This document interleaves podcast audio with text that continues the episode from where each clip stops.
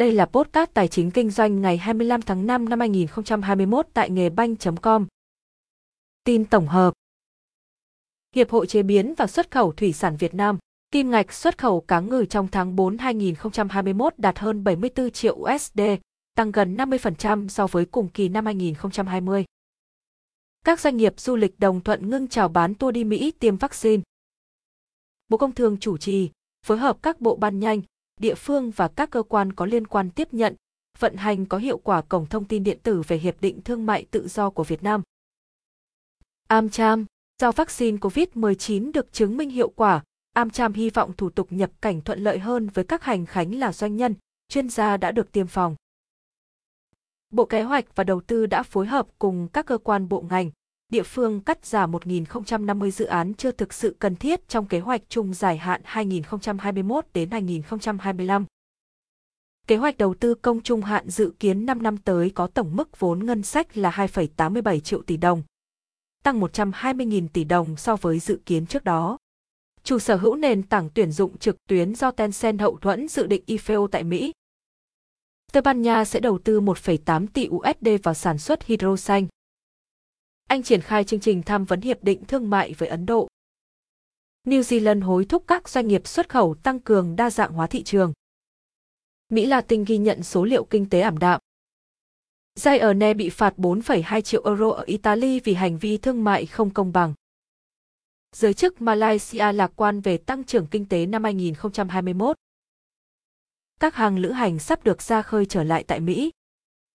Thống đốc Que, đà tăng giá hàng hóa hiện tại không báo hiệu nguy cơ lạm phát trong dài hạn.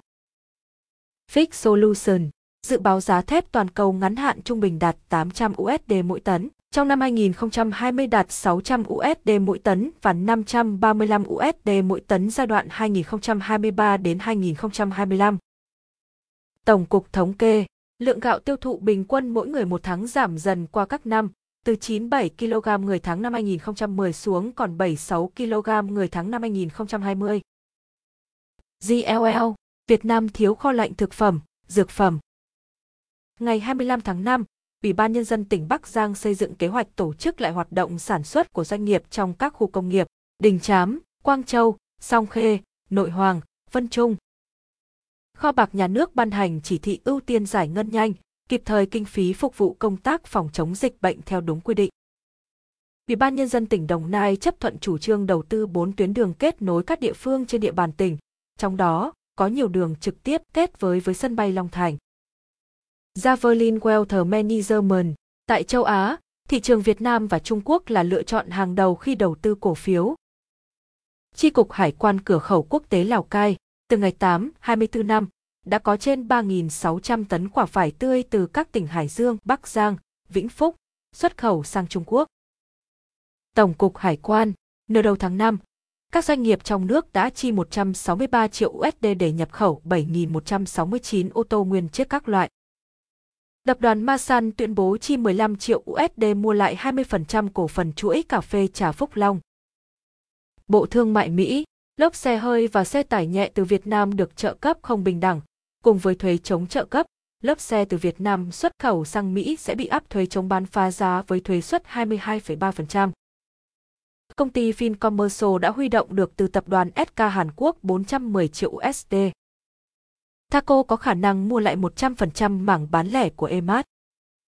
Hiệp hội Thương mại Mỹ tại Hà Nội, AmCham, 88% thành viên của Hiệp hội Thương mại Mỹ tại Hà Nội cho biết công ty của họ sẽ trả thêm tiền để nhận vaccine ngừa COVID-19 chất lượng cao tại đây.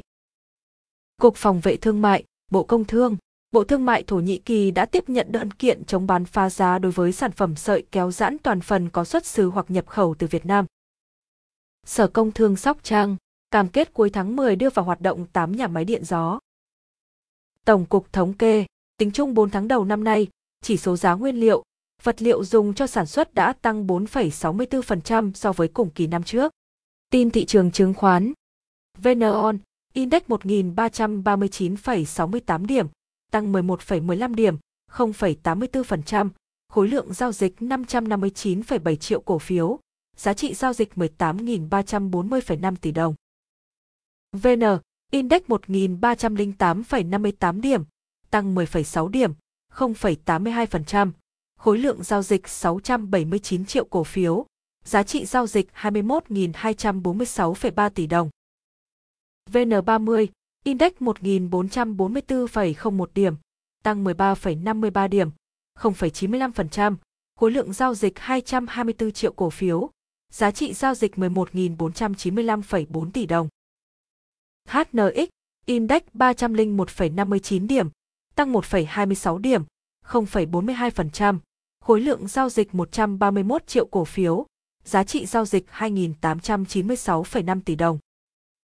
Upcom, Index 82,91 điểm, tăng 0,28 điểm, 0,34%, khối lượng giao dịch 98,4 triệu cổ phiếu, giá trị giao dịch 1.553,6 tỷ đồng. Bản tin kết thúc